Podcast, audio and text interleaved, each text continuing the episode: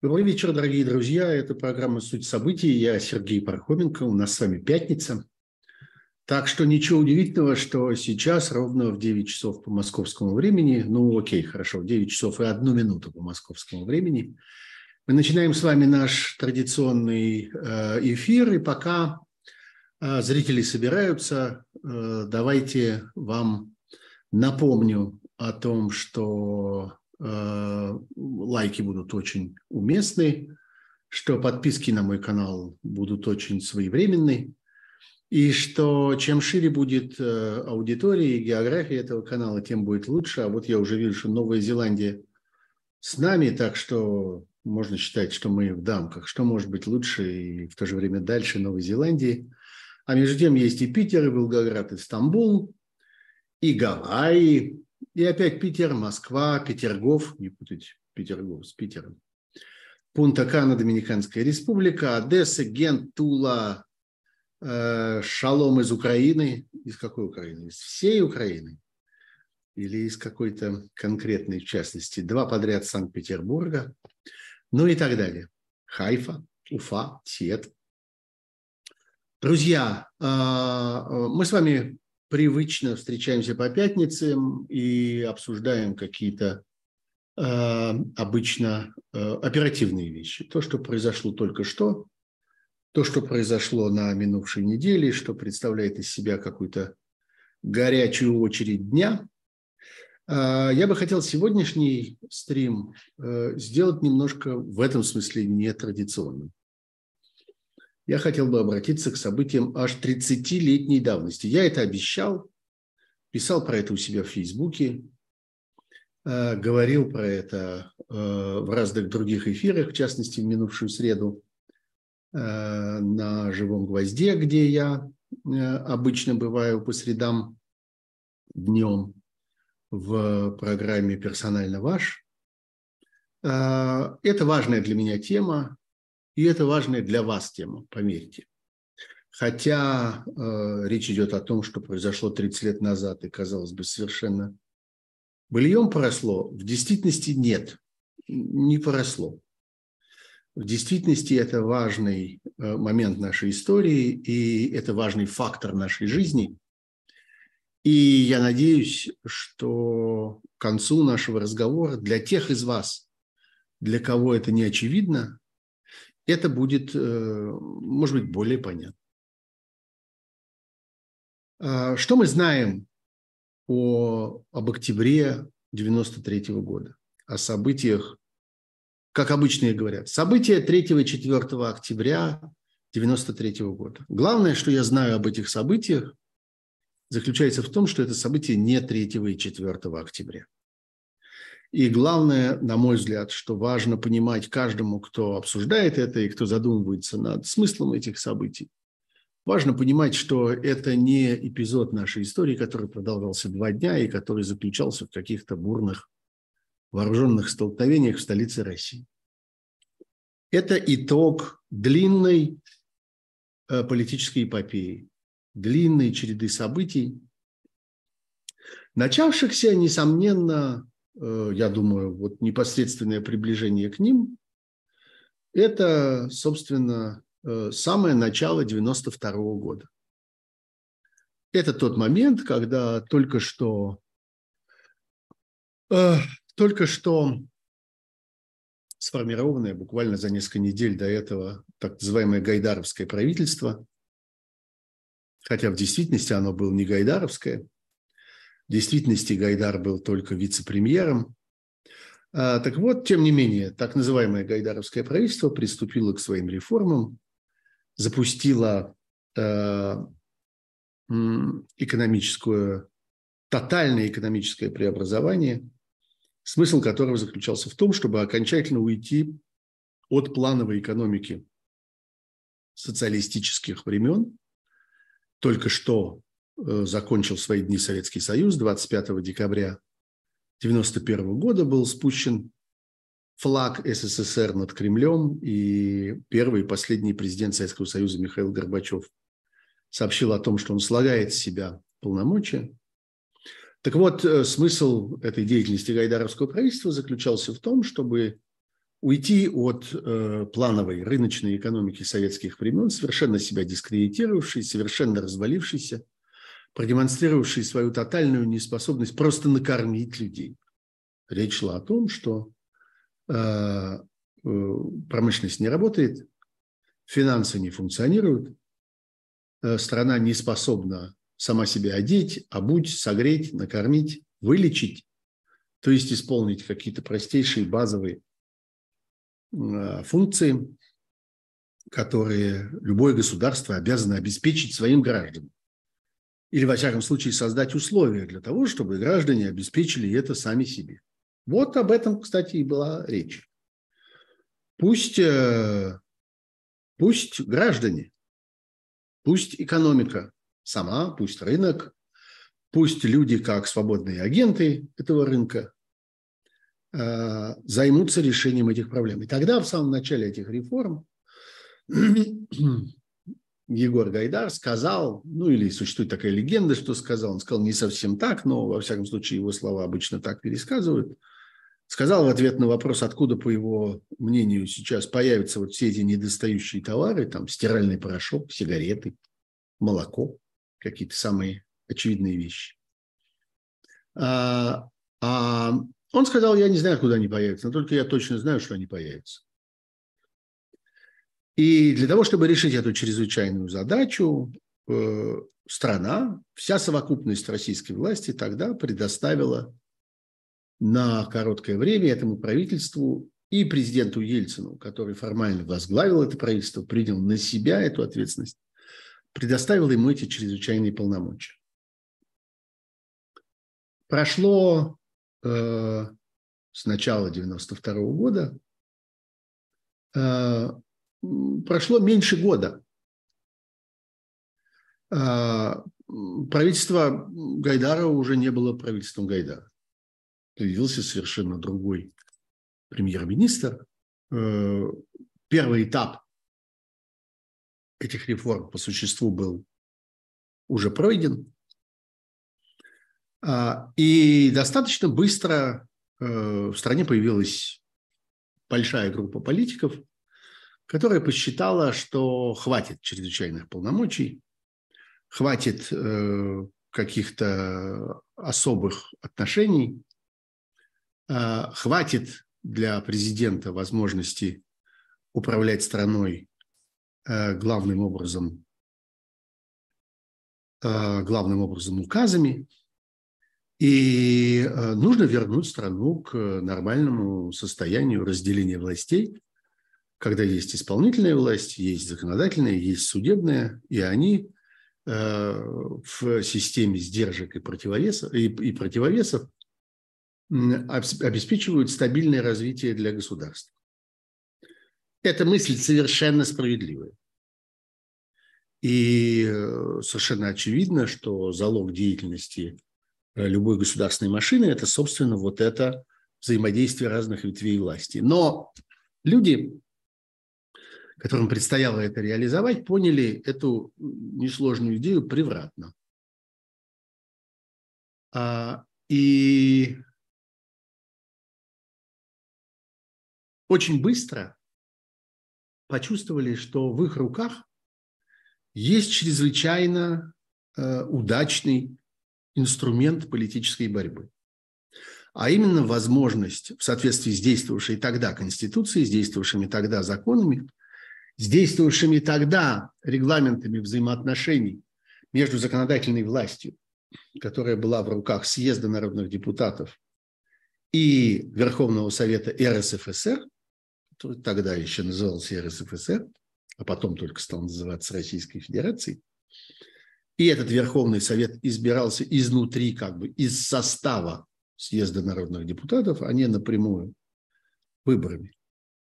Так вот, э, в их руках есть прекрасный инструмент. Они могут менять законодательство на ходу, они могут менять правила игры по ходу самой игры. Представьте себе, сидят двое, играют, предположим, в шахматы, и вдруг один делает ход, Э, конем. Не в виде, что называется, буквы «Г». Сначала две клетки в одну сторону, а потом одна клетка в другую. В виде заглавного. Говорят, три клетки в одну сторону и две в другую. И противник, соперник по этой партии ему говорит, эй, минуточку, минуточку, минуточку, кони так не ходят. А тот ему отвечает, а я поменял правила на этом ходу.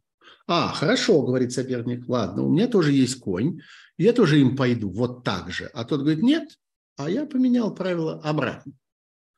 Теперь вот на твоем ходу конь ходит на одну клеточку вперед и одну в бок, и все. И больше тебе ничего не положено. Вот по существу, по этому простейшему принципу начал работать Верховный Совет России во главе с господином Хазбулатовым. И в короткое время принял только Конституции Российской Федерации, не считая других законов, кодексов, принял почти 400 поправок. И по существу оставил страну без законодательства. По существу лишил ее законодательной основы, конституционной базы, потому что если вместо этой базы вы обнаруживаете этот кисель, это означает, что там ничего нет. Это означает, что опереться на этот кисель невозможно. Вот так были заложены основы э, этого конфликта, потому что по существу речь шла о том, что этот самый Верховный Совет, а главным образом люди, которые были во главе его, прежде всего господин Хазбулатов, Руслан Имранович Хазбулатов, почти забытое имя и теперь мало кого интересующее, э, и несколько человек, которые представляли собой его Э, ближайшее окружение, они по существу давали, давали знать и Ельцину, и правительству во главе с э, Виктором Черномырдиным. Мы вам управлять страной не дадим. Мы выдернем из-под вас законодательные основы. Вы не сможете управлять, поскольку у вас в руках не будет правил. Мы эти правила будем менять произвольно. Вот так начался этот конфликт. Он начался еще в конце 92 э, -го года, фактически сразу с э, как бы неизложением гайдаровского правительства. Черномырдин стал э, премьер-министром, то есть формально председателем Совета министров правительства Российской Федерации. В середине декабря 92 года уже а, так что всего несколько месяцев Гайдар оставался у власти. Кстати, это хороший ответ на вопрос о том, что вот гайдаровские министры что-то такое там разрушили, что-то такое там разворовали, растащили и так далее, и не обеспечили чего-то, и не создали, не гарантировали. Их правительство просуществовало несколько месяцев. Вот что важно помнить. Ну так вот, и этот конфликт становился все более и более жестким. И э, он достиг своего э, апогея, на мой взгляд, вовсе не в октябре 93 года еще, а гораздо раньше, весной 93 года. Э, тогда, когда состоялся референдум, в котором, который изначально был предложен Кремлем, изначально был предложен Ельциным, но правила его были сформулированы Верховным Советом, потому что это была его компетенция формулировать вопросы и утверждать содержание референдума. Этот референдум по существу отметил собою э, тот момент, когда конфликт между двумя этими соперничающими политическими лагерями стал непримиримым. Стало понятно, что или одни, или другие.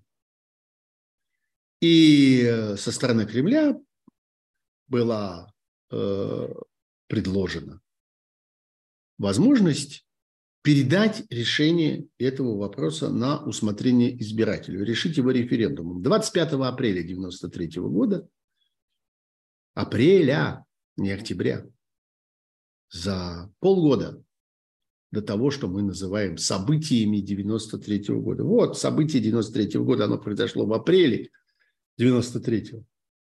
И почти никто в России сегодня про это не помнит и не хочет помнить. Это не является никаким историческим моментом. Это совершенно стерлось, растворилось в сознании тех э, жителей России, пусть немногочисленных, которые задумываются о том, что же тогда произошло. Так вот, состоялся референдум. Референдум из четырех вопросов. Три из которых так и сяк вертелись вокруг того, чтобы э, продемонстрировать, что российское население не поддерживает президента. Так сформулировал это Верховный Совет.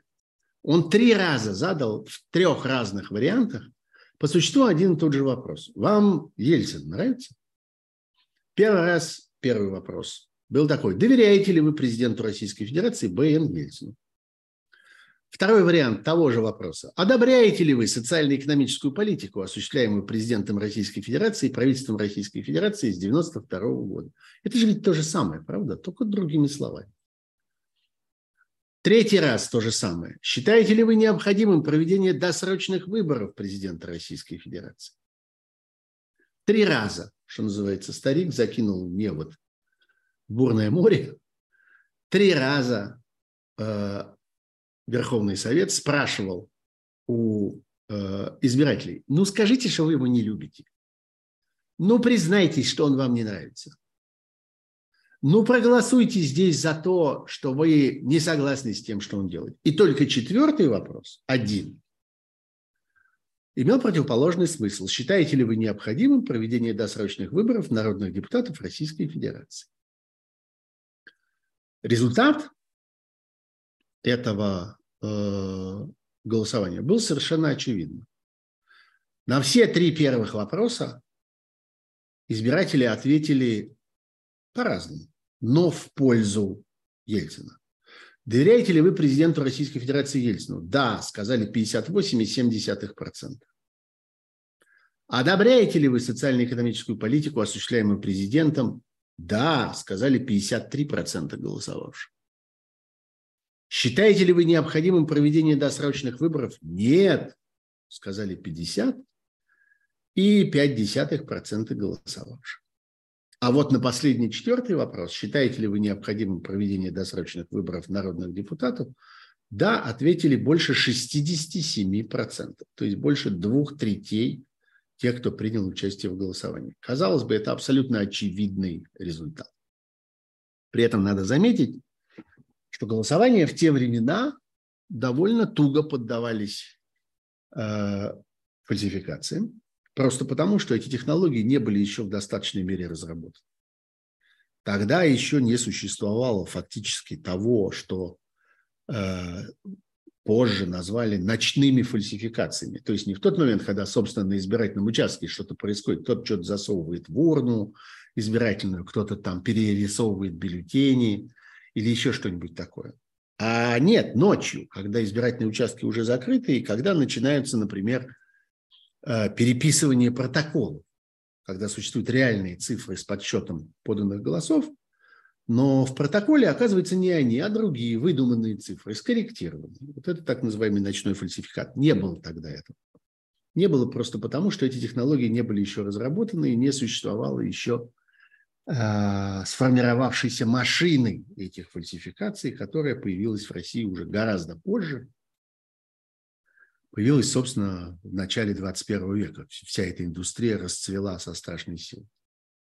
И даже на выборах 96 года, которые все проклинают со, с, с невероятной интенсивностью, на самом деле, как мы твердо теперь знаем, фальсификаций было чрезвычайно немного. Они были одни из самых чистых выборов в истории постсоветской России. Но это другая история, мы про это уже несколько раз говорили, наверное, будем говорить еще при каких-то других обстоятельствах.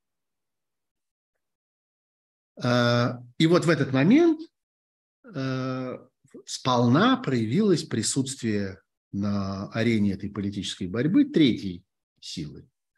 И этой третьей силой стал а, институт, который призван был бы быть, наоборот, стабилизатором, призван был бы оказаться тем э, элементом системы, который создаст э, стабильность, справедливость, который внесет здравый смысл во всю эту борьбу, это был Конституционный суд, который в этот момент совершенно отчетливо принял сторону одной из двух сторон, отказавшись быть арбитром, отказавшись сохранить нейтралитет, он принял сторону одну из э, двух сторон и интерпретировал итоги этого референдума. Интерпретировал их удивительным образом. В одном и том же референдуме было задано четыре вопроса.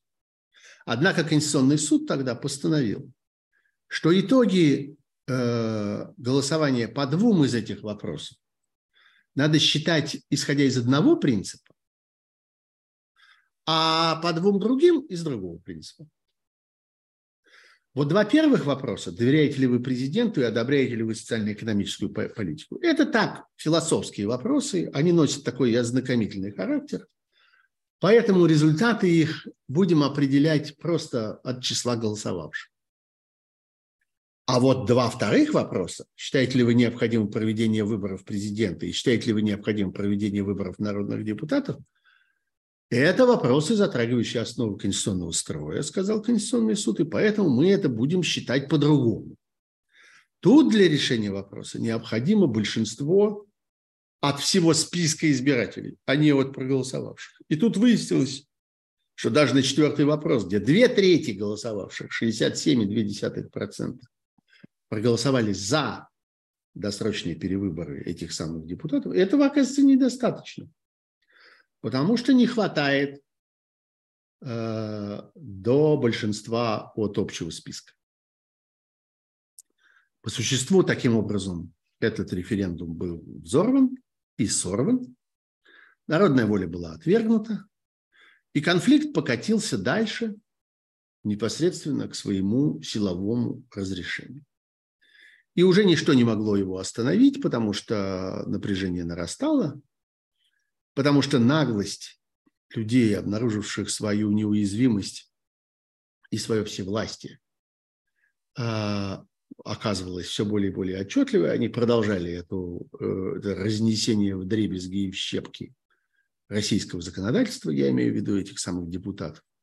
Ничего сделать с ними было невозможно. В какой-то момент начались разные формы переговоров, в какой-то момент был предложен так называемый нулевой вариант, то есть все-таки а, немедленные выборы и того, и другого, хотя, казалось бы, большинство на референдуме проголосовало против перевыборов президента. Нет, хорошо, сказали в Кремле. Давайте устроим выборы и президентские, и парламентские. А, но э, в конечном итоге и это было отвергнуто. А дальше началась силовая часть конфликта. И эта силовая часть конфликта заключалась в том, что Москва постепенно наполнялась разного рода бандитами, назовем это так. Все больше и больше их скапливалось вокруг Белого дома, все больше и больше их а, все больше и больше контроль они получали вот в этом, собственно, квартале, в котором находился Верховный Совет. Все это произошло уже в конце сентября, после того, как, убедившись, что никакие компромиссы невозможны, убедившись, что а, никакие нулевые варианты работать не будут, убедившись, что никакие переговоры не дают результата, Ельцин подписал указ о распуске этого съезда народных депутатов и о досрочных его выборах. А, довольно быстро люди, которые э, остались в Белом доме, а тогда э, значительная часть депутатов покинула здание, в котором находился съезд народных депутатов и Верховный Совет, заявили о том, что они готовы подчиниться решению президента. Довольно быстро Э,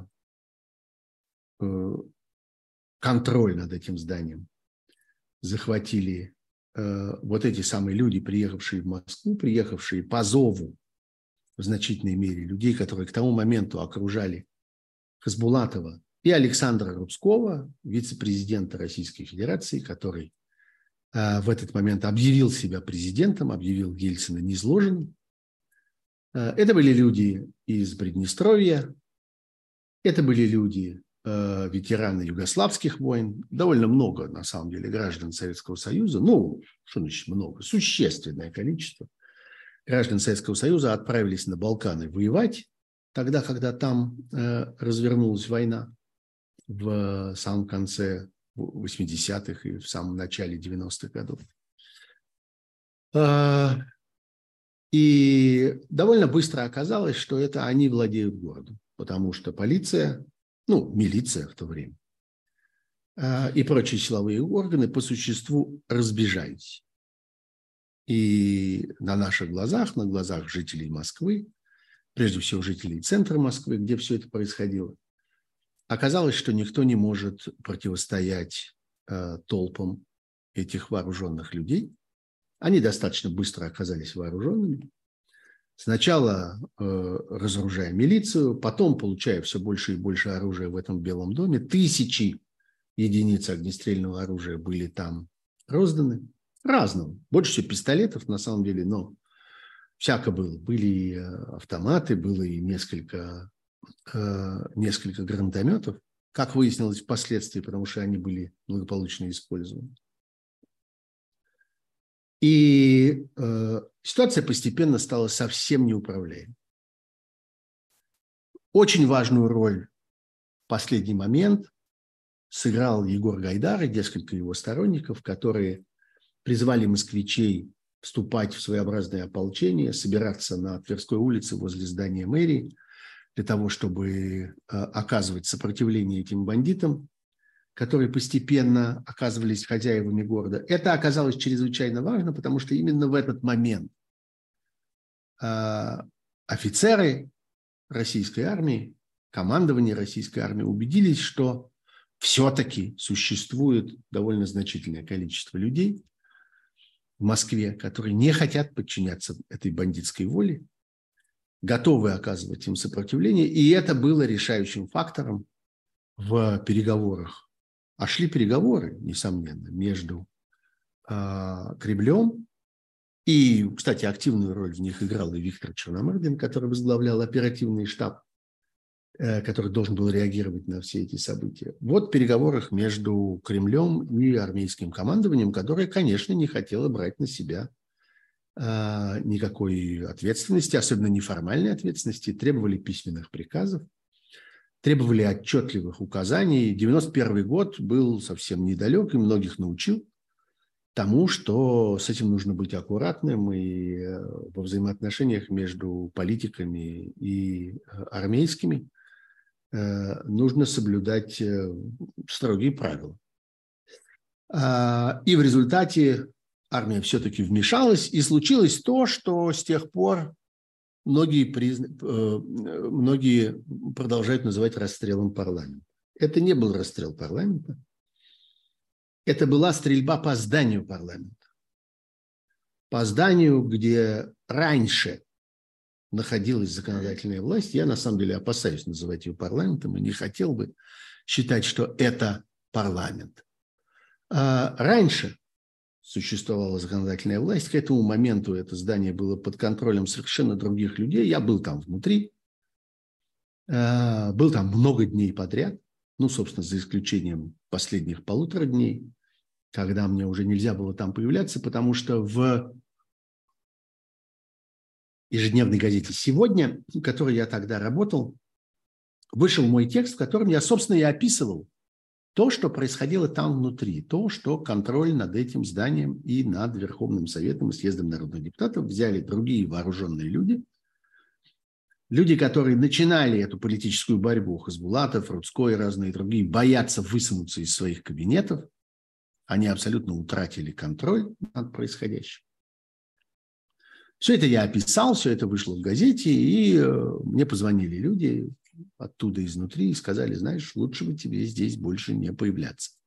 Я и не появился, и последний день провел не в Белом доме, а наоборот в Кремле. Мне удалось уговорить одного моего знакомого, довольно высокопоставленного в то время чиновника президентской администрации, о том, чтобы он раздобыл мне пропуск. Кремль был на осадном положении, туда никого не впускали, но он раздобыл мне какую-то специальную бумажку, по которой меня впустили внутрь, и я оказался, собственно, одним из очень немногочисленных, а в какой-то момент даже единственным журналистом, сидевшим там внутри, наблюдавшим изнутри все, что происходило в Кремле в этот момент. Вот так. А, то, что называют обычно расстрелом парламента, оказалось э, штурмом дома, в котором не пострадал ни один парламентарий. Вот это очень важно понимать. Ни один. Ни один депутат Верховного Совета или народный депутат съезда российского не был убит или ранен. Очень хорошо. Мы чрезвычайно этому рады. Но только странно это называть расстрелом парламента, правда? В котором, собственно, парламент-то не пострадал. Кто пострадал? Пострадало много случайных мирных людей. Огромное количество зевак, которые собрались вокруг в момент этого вооруженного столкновения. Это было совершенно трагическое зрелище, но оно имело свое объяснение. Дело в том, что люди воспринимали это как избавление, как счастливую развязку. Люди, которые насмотрелись перед этим на протяжении многих дней на то, что эта банда выделывала в городе, а к тому моменту уже все произошло. Штурм Останкина, штурм находившегося неподалеку здания мэрии, вот в этом доме книжки, если кто знает, э, бывшем здании СЭФ э, в самом начале Нового Арбата. Э, атака на штаб Объединенного командования Вооруженных сил СНГ на Ленинградском проспекте. Все это уже случилось. Вся эта езда в грузовиках вооруженных людей по городу, все эти погромы в магазинах, все это мародерство вокруг, собственно, квартала Белого дома, все это уже произошло. И люди собрались смотреть на то, как уничтожают это бандитское гнездо как выкуривают бандитов из этого Белого дома. Вот почему пришли эти зеваки, потому что они, они были вместе с этой армией. Про это тоже никто как-то сегодня не помнит и не хочет вспоминать. А что это они там все оказались? Они пришли из сочувствия. Вот среди них было очень много жертв, потому что люди изнутри Белого дома, вооруженные люди, пытались прорываться наружу, беспорядочно стреляя, э, беспорядочно, так сказать, прячась в складках городской местности, просто среди жилых домов, подъездов. Там рядом церковь, которая оказалась таким целым опорным пунктом. Рядом небольшой парк. Все это летало туда-сюда. В свою очередь, по этим людям стреляли. Стреляли достаточно хаотично, без разбора. В общей сложности погибло больше 150 человек обычно называют цифру 158. Из них около 40 э, сотрудников силовых органов, военных, э, милиционеров, э, служащих всяких, всяких ОМОНов тогдашних. Остальные случайные мирные жители или люди, которые стреляли изнутри Белого дома, пытались прорваться наружу и были убиты в процессе этого прорыва. Огромное количество разнообразных легенд, какие-то баржи по Москве-реке, которые возят горы трупов, какие-то нескончаемые морозильные фуры, которые ездят по московским моргам, такие грузовики, сякие грузовики, тут сотни, там тысячи, чего только не рассказывают на эту тему. Нет, не существует этих трупов, а главное, не существует этих имен, потому что в процессе дальнейшего расследования была предпринята очень правильная э, операция. Люди, которые были в следственной группе, они попытались выяснить, а много ли людей бесследно пропало по стране. Ну, потому что если человек приехал в Москву защищать демократию, как это называл Хасбулатов и Рудской и все остальные, если человек приехал для того, чтобы влиться в ряды защитников этих самых депутатов и погиб, он должен откуда-то исчезнуть. Вот где-то был сотрудник, работник, не знаю чего, завода, конструкторского бюро, института, поликлиники, парикмахерской, чего угодно. Вот он был, его нету. Куда-то делся. Или вот был отец, дед, брат, сын, а, сосед. Был, а нету. Куда делся? Пропал куда-то. Люди же не исчезают бесследно из ниоткуда. Если где-то кто-то погиб, то значит где-то кто-то должен был исчезнуть из обычной жизни. Нет, не было этих массовых исчезновений. Ничего этого не было найдено, не было установлено. А, известны по именам вот эти 158 погибших. Вот, собственно, и все. Дальше произошла, на мой взгляд, самая тяжелая политическая ошибка на этом этапе. Была объявлена амнистия. Все, кто имел отношение к развязыванию этого конфликта, были прощены, отпущены. А, не судили ни Хасбулатова, ни Рудского, ни Макашова, возглавлявшего нацистские отряды э, националистические, агрессивные внутри этого ополчения. А, ни других э, вождей этого мятежа. Все были прощены. Все сидели совсем тихо первое время. И э, Зорькин, глава Конституционного суда, сыгравший свою тяжелейшую роль в этом э, конфликте, тоже был прощен. Все они в первый момент сидели тихо, а потом понемножечку начали возвращаться к публичной жизни. Рудской баллотировался в губернаторы э, и стал губернатором на несколько лет. Зорькин оставался судьей Конституционного суда, а спустя некоторое время снова стал председателем Конституционного суда и остается им до сих пор, буквально на днях. Путин переназначил Зорькина, которому исполнилось уже 80 лет, но он такой верный, такой надежный, такой э, сладко лижущий. Помните недавно совсем историю с тем, как Зорькин явился к Путину – и принес ему какую-то поразительную средневековую карту, на которой нет Украины. И радостно, гагача ему демонстрировал, что смотрите, Украины-то и нет. Там, правда, и России нет. Но это не важно. Важно, что там нет Украины. Ну вот, э, собственно, в этот момент, я так полагаю, они ударили по рукам, что все в порядке, переназначаю тебя по новой. Раз ты такой сладкий. Вот вот что я думаю об этом конфликте, его истоках, его развитии, его финале. А теперь самое главное. А теперь, собственно, вывод. А, часто говорят о том, и с каждым днем, с каждым годом все чаще. И теперь это по существу стало таким мейнстримом, это стало а, победившей точкой зрения, что именно в этот момент а, тогдашний президент России Ельцин отменил в России парламентаризм продемонстрировал свое презрение к нему и, э, собственно, уничтожил уважение к парламентской демократии. И закрепил это в Конституции, которая была разработана довольно спешно его сотрудниками, его помощниками президента Ельцина, группой во главе с э, Сергеем Шахраем. А, и эта Конституция по существу закрепила Э, возможности российской диктатуры, заложила основу для диктаторского э, строя, который мы наблюдаем в России сегодня. А, как я к этому отношусь и как я это трактую? Я считаю, что да, эти события радикально подорвали идею российского парламентаризма.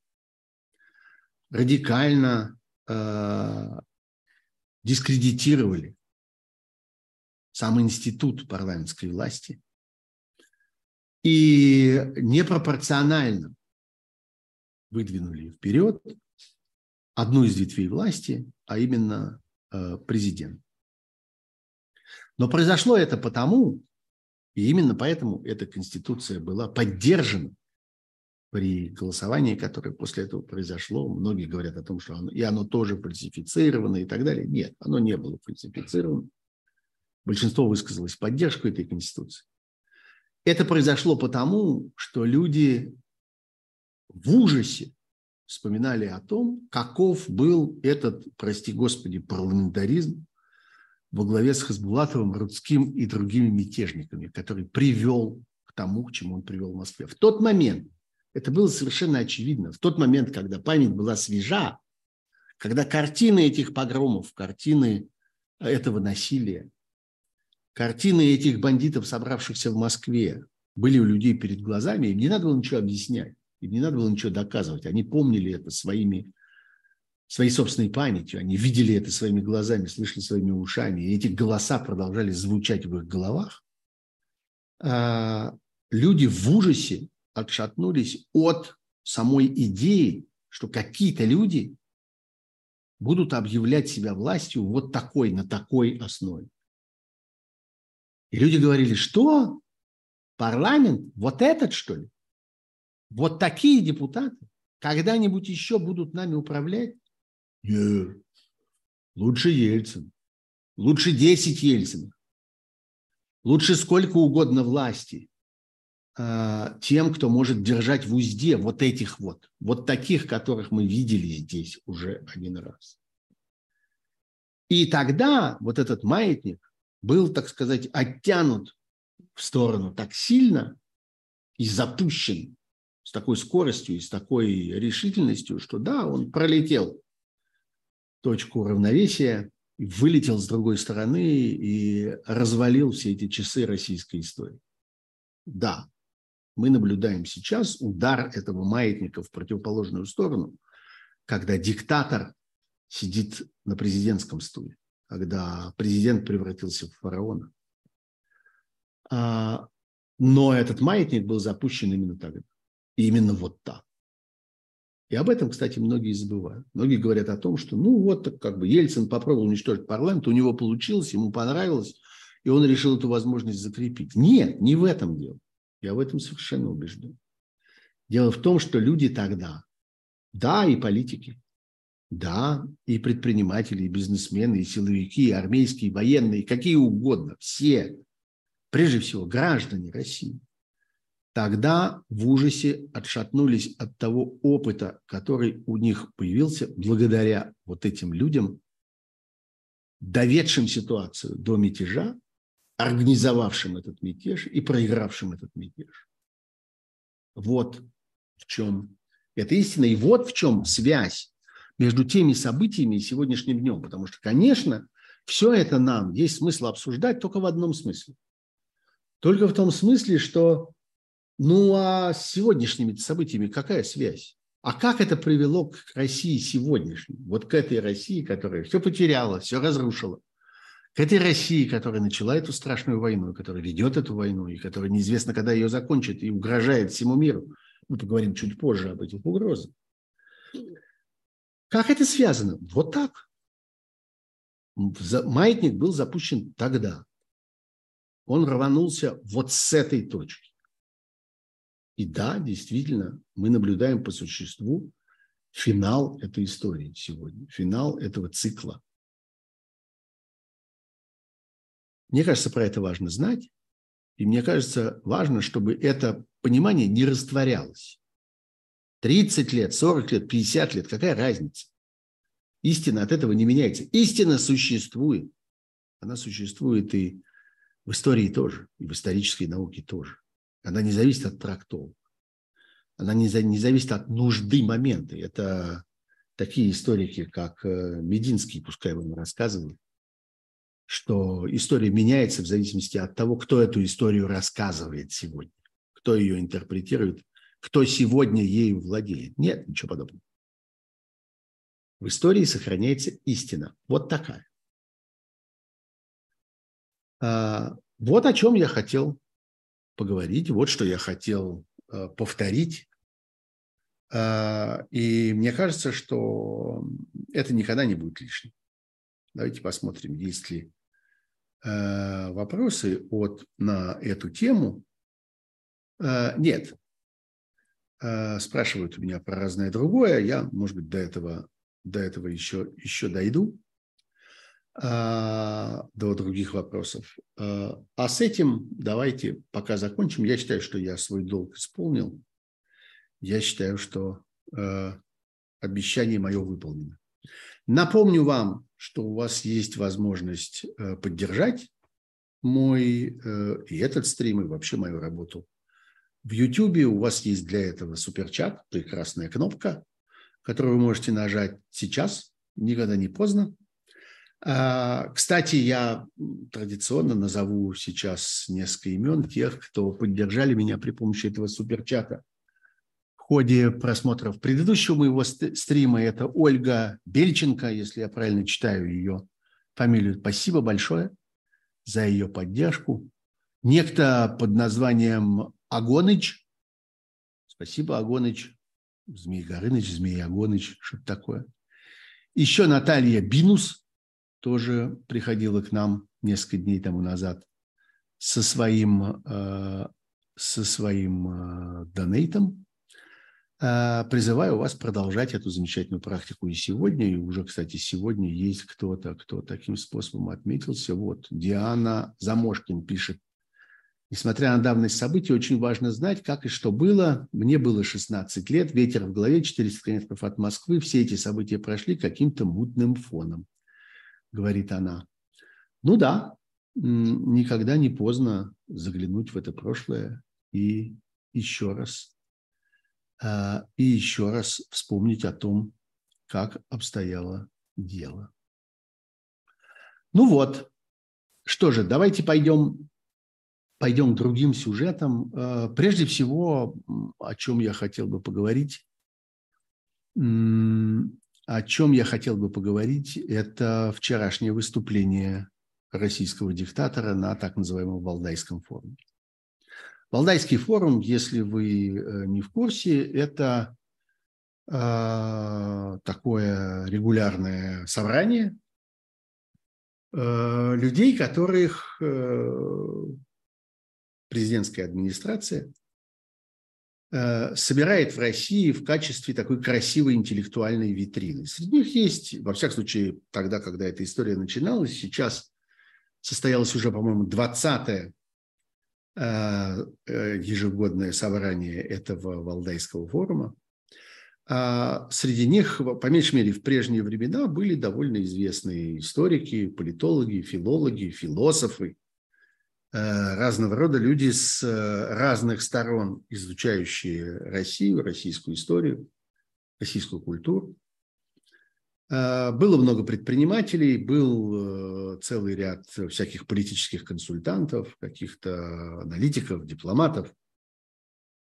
Постепенно компания эта эволюционировала, все больше оказывалось там разнообразных халуев, э, люди э, глубокие, люди, дорожащие своей репутацией, постепенно покидали это сообщество. Но каждый раз это был повод и место для пространного выступления Путина, который э, выступал с такими какими-то программными заявлениями на общеполитические темы. Он выступил и на этот раз, он говорил три часа, большую часть этого времени отвечал на вопросы. Вопросы, я думаю, в большинстве своем, за редчайшим исключением, были известны заранее и согласованы. Это совершенно очевидно по самому содержанию этих вопросов. Они не случайны. А, и а, из ответов на эти вопросы и из выступления Путина складывается довольно ясная картина того, что этот человек находится а, в глубоком тумане. И вот это, пожалуй, главное. Перед нами был человек, мы э, с необыкновенной ясностью это видели, который совсем не представляет себе, что происходит вокруг, который совсем не представляет себе, как устроен современный мир, где в точности он находится, где находится страна, во главе которой он по-прежнему пребывает, и куда он завел эту страну. Вот в этом все дело. Он не понимает этого. Он не знает этого или э, каким-то невероятно изощренным образом делает вид, что не знает. Ну, на такой э, вариант мы тоже должны оставить какой-то, оставить, так сказать, какой-то процент вероятности. Может быть, это все такая изощренная игра, изображать из себя сумасшедшим. Но, на мой взгляд, гораздо больше, более вероятно то, что он является действительно сумасшедшим. Сумасшедшим в том смысле, что он не отдает себе отчета в том, что происходит, находясь в плену тех э, представлений, той отрывочной, многократно профильтрованной, многократно цензурированной информации, которую он получает от людей, которых он сам вокруг себя собрал. В этом смысле я еще раз и еще раз подчеркиваю это. Эта ситуация ни в какой мере не снимает с него ответственности. Вот каждый раз, когда я это произношу, каждый раз находится кто-то, кто мне говорит, ну, конечно, у вас бояре плохие, а царь хороший, вы опять его выгораживаете. Никого я не выгораживаю. Это же он создал эту систему. Это он окружил себя этими врунами. Это он законопатил все дыры, щели и окна для того, чтобы не видеть ничего помимо этого вранья, которое эти вруны ему поставляют. Так кто ж виноват-то, если не он? Он же и виноват. Ни с кого я ответственность не снимаю. Просто ответственность вот за это, за создание ситуации, в которой решения, от которых зависит жизнь страны десятков, сотен миллионов людей, принимает человек, лишенный информации о реальных обстоятельствах вокруг. Вот это и есть главное преступление Путина, из которого следуют все прочие его преступления, прежде всего война, которую он начал. Он говорит о том, что э, мир навязывает России свой порядок. Это порядок, говорит он, неизвестно чей порядок, неизвестно откуда взялись эти правила, чего это мы должны следовать этим правилам. Штука заключается в том, что мир навязывает порядок и правила не ему, Путин, и не России. Он навязывает порядок и правила себе. И наличие порядка международных отношений, порядка взаимоотношений между государствами является единственной основой, которая позволяет миру существовать после двух мировых войн. Это и есть защита от мировых войн – которая сегодня дала сбой, потому что нашелся диктатор, который отказался признать этот порядок и сломал его циничным, хладнокровным образом. А в этом воображаемом мире, в котором живет Путин, он управляет колоссальной, процветающей армией, быстро развивающейся. И э, получающий все новые и новые вооружения, все более и более совершенные, все более и более грозные. Путин говорил, в частности, о том, что вот э, готово, успешно испытана, и вот-вот должна поступить на вооружение российской армии новая ракета «Буревестник», вот эта самая знаменитая ракета с э, ядерным двигателем, которая должна сыграть какую-то невероятную роль. Ну, это снова возрождение вот этой идеи вундерваффе, волшебного оружия, чудесного оружия, оружие возмездия, оружие, которое решит в одну минуту все создавшиеся проблемы. Этим бредил Гитлер последние годы, месяцы и дни Второй мировой войны, тогда, когда конец его был уже предопределен, этим теперь, этим же Вундерваффе, я не знаю, называет ли он это в своих горячечных снах именно этим словом, может быть и нет, а может быть даже и да. Этим же бредит и Путин. Специалисты говорят о том, что эта ракета с ядерным двигателем вещь с военной точки зрения довольно бессмысленная. И не случайно ее разработчики и в Соединенных Штатах, и в Советском Союзе в свое время бросили этот проект, признав его совершенно не стоящим усилий, которых он требует. А теперь вот в путинские времена его возобновили, но главное, что этой ракеты по существу не существует по правде-то. История про то, что она успешно прошла испытания, история про то, что она сделана, придумана, изготовлена, завершена – это фантазии, это воображаемая путинская действительность, это его сон. И в этом сне с этой ракетой все в порядке, в то время как она имела, по сообщениям специалистов, которые внимательно за этим следят, 13 испытаний, ни одно из которых не было успешным. Ни в одном случае эта ракета не выполнила своего полетного задания, не долетела туда, куда она была запущена, а оставалась в воздухе всего по несколько секунд. А, так что этой ракеты нет, но есть угроза этой ракеты. А, второе, э, а на самом деле, пожалуй, наиболее важное, содержательное заявление, сделанное российским фараоном в этот момент, было заявление о том, что Россия возобновляет ядерные испытания. Я именно так это трактую. Все это было завернуто в какие-то кружевные бумажки, то, что вот существует договор о запрещении ядерных испытаний, и этот договор подписан двумя сторонами, и Россией, и Соединенными Штатами, но э, Россия ратифицирована Соединенными Штатами нет, и вот теперь будто бы нужно его разратифицировать обратно. И э, вот это на усмотрение депутатов. Депутаты, разумеется, сейчас же закричали лице спикера э, Верховного Совета. Сейчас же за, за, закричали, что они сейчас же это сделают, все будет в порядке, не волнуйтесь, вот прямо сейчас побежим и сейчас, сейчас раз, разратифицируем, все будет хорошо. А, в сущности, это следующий шаг ядерной угрозы. Это то, чем Путин размахивает а, перед миром. А, и это последнее, чем осталось ему размахивать. Он не знает на самом деле, и это, пожалуй, единственная хорошая новость в этой истории. Он не знает, есть ли у него э, э, этот ядерный инструмент. Он не знает, работает ли это. Он не знает, будет ли его приказ исполнен, если этот приказ будет отдан.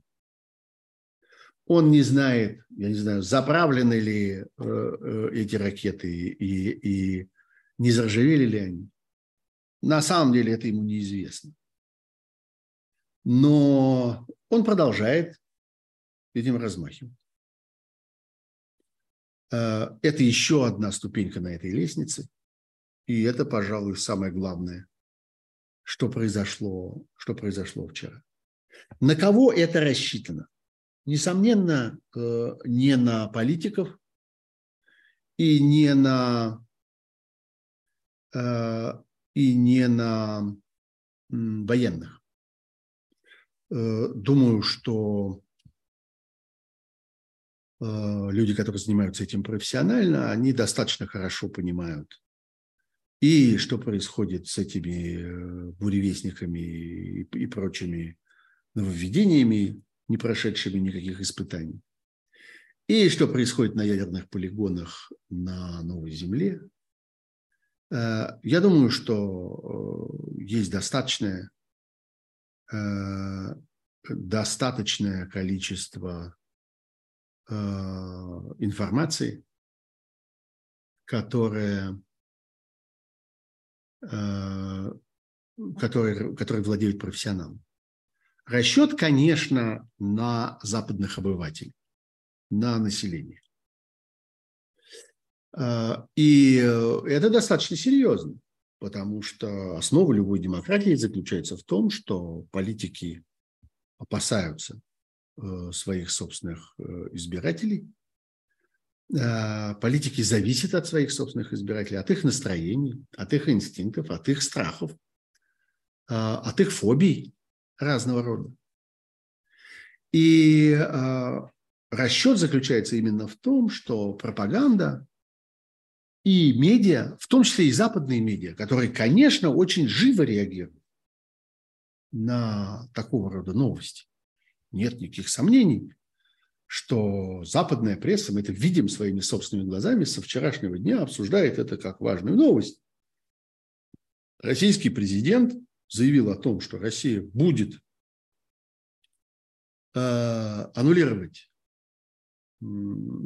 ратификацию договора о запрете ядерных испытаний, а значит, будет проводить ядерные испытания, а значит, она приближается к использованию ядерного оружия, и ядерная угроза стала еще на один шаг ближе. Не нужно для этого Rush Today, не нужно для этого каких-то специальных российских пропагандистских медиа, чтобы а, медиа по всему миру разнесли эту мысль. Она сама разнесется. Журналисты ее разнесут, профессионалы ее разнесут.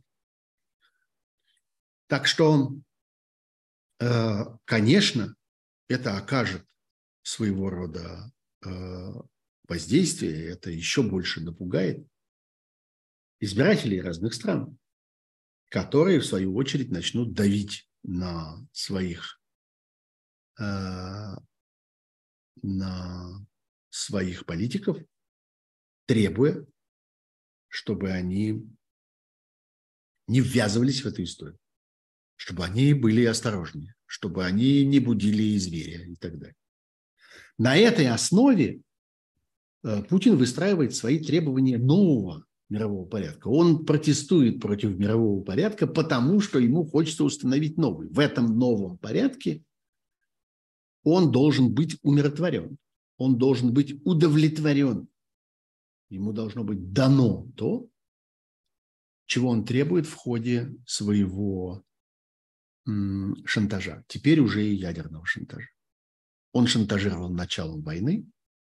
Он шантажировал тем, что эта война перекинется на другие страны Европы, и она приближается к этим э, границам. Если она приближается не самим фронтом, который, к счастью, не идет вперед, а медленно движется в обратную сторону, но она приближается психологически, все меньше и меньше остается ощущение запрета того, чтобы э, эта война в какой-то момент э, двинулась за пределы Украины на территорию других восточноевропейских стран. Мир постепенно привыкает к этой мысли, к тому, что однажды возможен удар по авиабазам, аэродромам, по местам хранения, по э, ремонтным всяким предприятиям, по системам снабжения, от которых зависит сегодня э, украинская армия. Э, если прочесть то, что пишет сегодня мировая пресса, если послушать то, что обсуждают политики, они постепенно начинают обсуждать это как более и более возможный вариант развития событий, как все менее и менее фантастическую версию. Э, вот эта банализация угрозы, это постепенное приучение тех, кто смотрит на ситуацию со стороны, тех, кто следит за событиями, а, оно эм, является частью этого нового мирового порядка, который пытается насадить Путин. И по существу требует, чтобы ему были предоставлены гарантии. Не он, агрессор, должен эти гарантии предоставить, а гарантии того, что агрессия не будет продолжаться, а ему должны быть предоставлены гарантии, э, которые заключаются в том, что э, он не будет возвращен к исходной ситуации. Вот, собственно. А, вот, собственно, смысл того, о чем говорил Путин и э, что он предъявил предъявил а, миру на этой своей вчерашней речи. Давайте я отвечу под финал на несколько вопросов, которые э, у меня здесь появились. Ну, э, э, давайте. Э, ну вот, например, э, Ник Николс спрашивает меня о том, что я думаю про путинскую версию гибели самолета Пригожина, он сам в это верит или считает свою паству полными идиотами. Нет, конечно, он врет, и он знает, что он врет. Вот эта вещь, конечно, не требующая, так сказать, какой-то большой информированности, потому что, в конце концов, он же сам отдавал приказ, или, во всяком случае, давал согласие на уничтожение этого самолета. Во что же ему тут верить или не верить? Он-то прекрасно знает, по, по чьей воле эти люди были уничтожены. А, абсолютно невозможно себе представить, э, что кто-то в этом самолете жонглировал гранатами или что-то вроде этого. Взорвать в этом самолете можно было что-то, что дает, э, э, что дает поражение, похожее на поражение гранатами. Но я думаю, что, скорее всего, речь идет о поражающих элементах а, от той ракеты, которой, который был и одной или несколькими ракетами, которым был сбит этот самолет.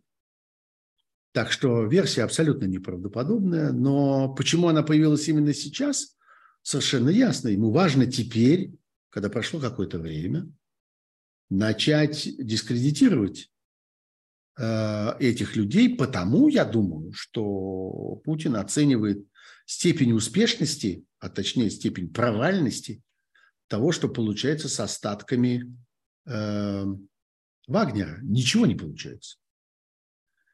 Вот весь этот план, я не знаю, план разорения э, и там конфискации имущества и капиталов Пригожина, я думаю, прошел успешно, я нисколько не сомневаюсь, что это они умеют, но все попытки сохранить Вагнер как какую-то важную работающую силу, но только, может быть, под другим названием и с другим командованием, из этого ничего не вышло. Мы с вами говорили уже о том, что Вагнер постепенно уничтожают, в буквальном смысле этого слова, физически уничтожают в Африке, что он не играет никакой роли на фронте, что какая-то часть его, по всей видимости, осядет среди наемных убийц Лукашенко, но от этого как-то Путину ни жарко, ни холодно.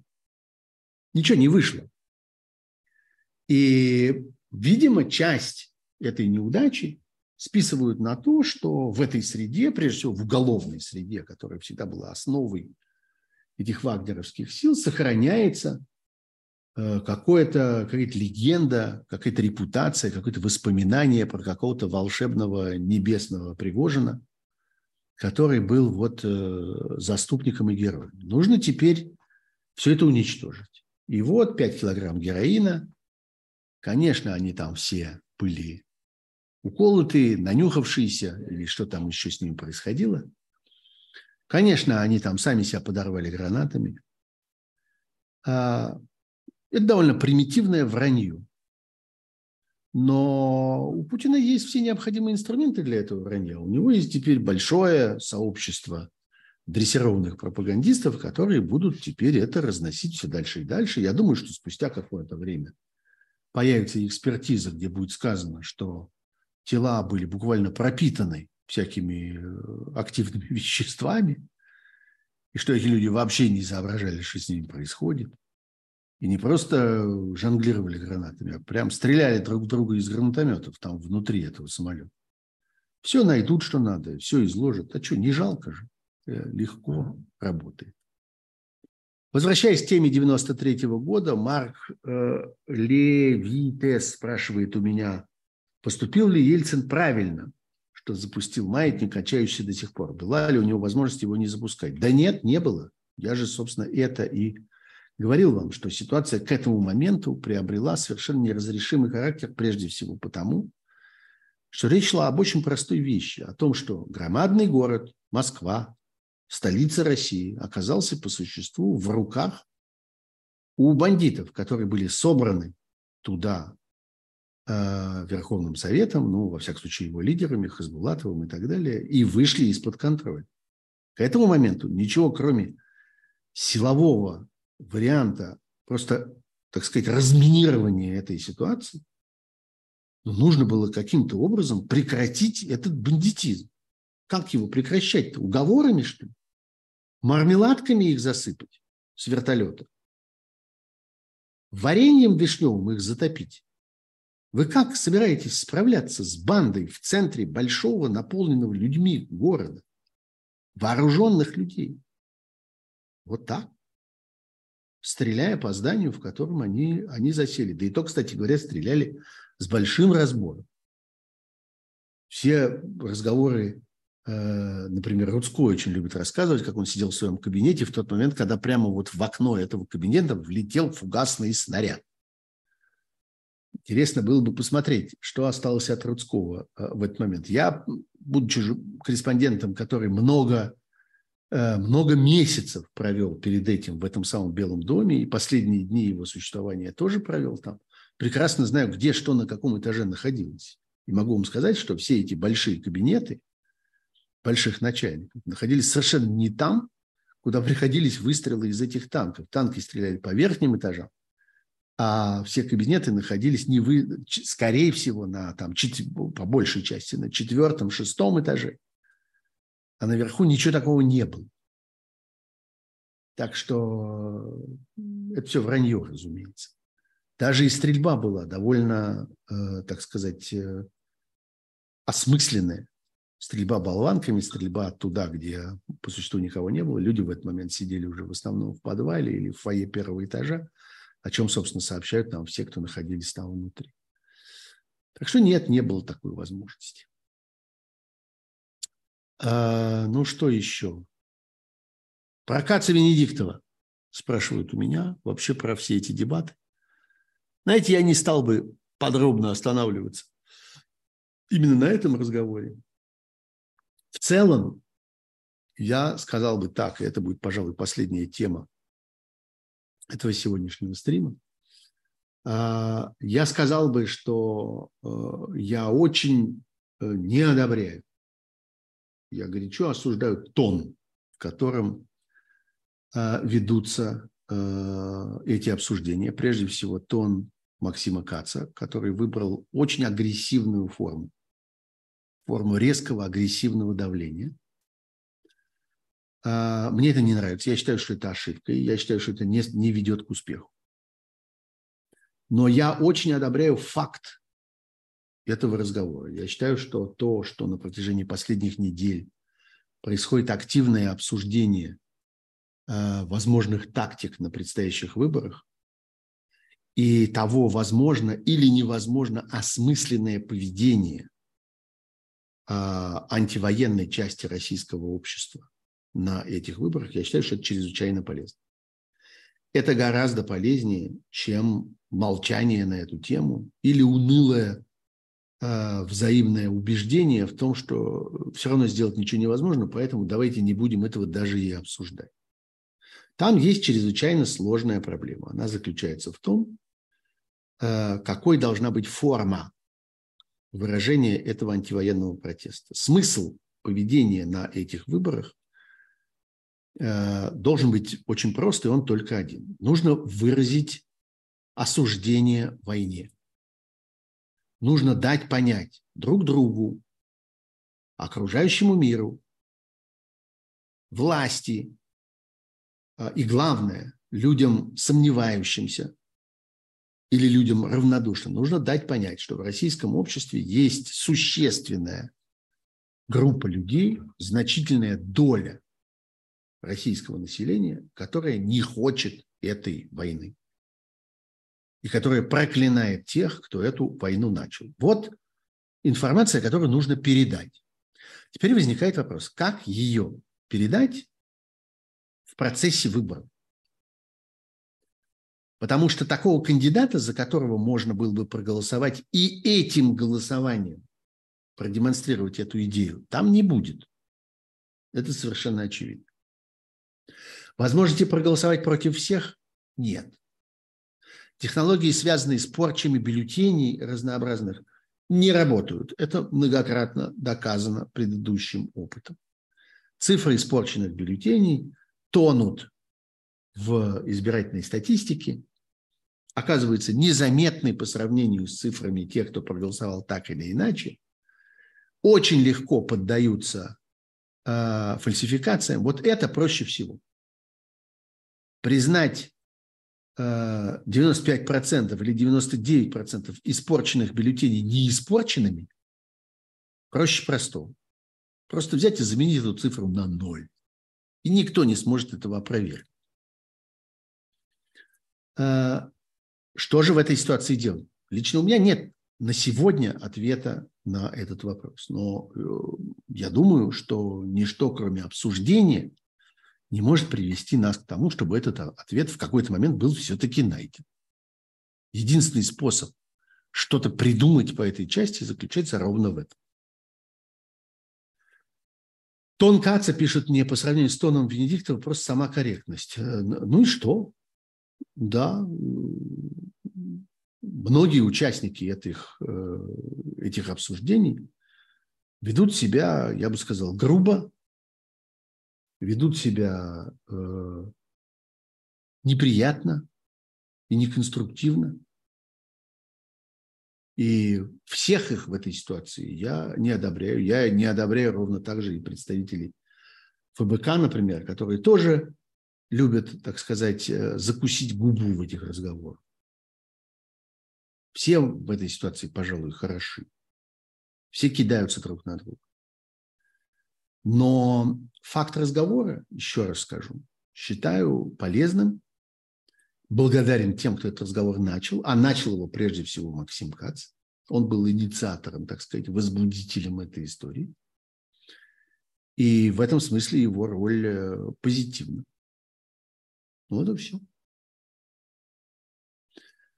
Ну что же, спасибо.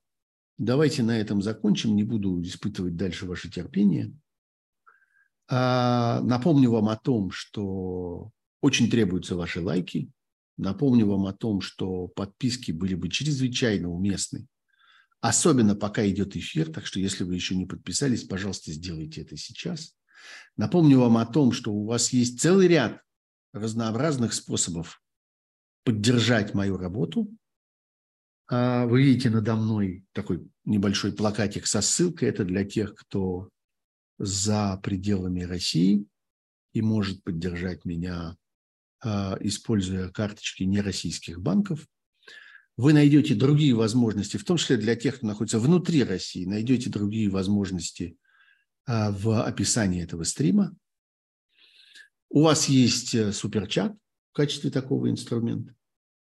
Ну вот, а, и я чрезвычайно благодарен вам за то, что вы оставались со мной этот, час небольшим, что вы остаетесь э, зрителями и слушателями моего канала, и мы встречаемся здесь с вами каждую пятницу в 9 часов вечера по Москве, что и будем продолжать делать дальше.